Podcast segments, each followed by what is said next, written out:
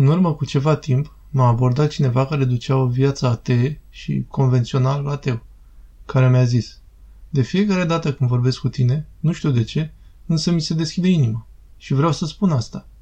Noi, desigur, avem o filozofie. Îi spun, ești ateu? Zice, nu aș spune. Zic, păcat. De ce? Pentru că eu sunt ateu. Zice, n-am înțeles? Zic, sunt ateu. Ce înțelegeți prin asta? Ajutați-mă. Îl întreb, în ce Dumnezeu nu crezi? Dacă Dumnezeu înseamnă această biserică a luxului, a provocării, a inimii dure, a ipocriziei, a autoafișării, a superficialității, a opticii bolnave, și eu îl neg pe acesta. Însă, ia imaginează-ți. La ce se numește iubire? Așa cum spune Evanghelia înăuntru. Poți tu să vorbești despre asta?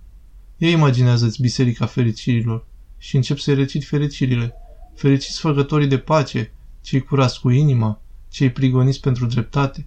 Și îi spuneam astfel de lucruri. Dacă nu poate cineva să vorbească, dacă dumneavoastră nu puteți să vorbiți despre această iubire și despre aceste fericiri, închideți gura. Dacă nu putem noi, să închidem magazinul.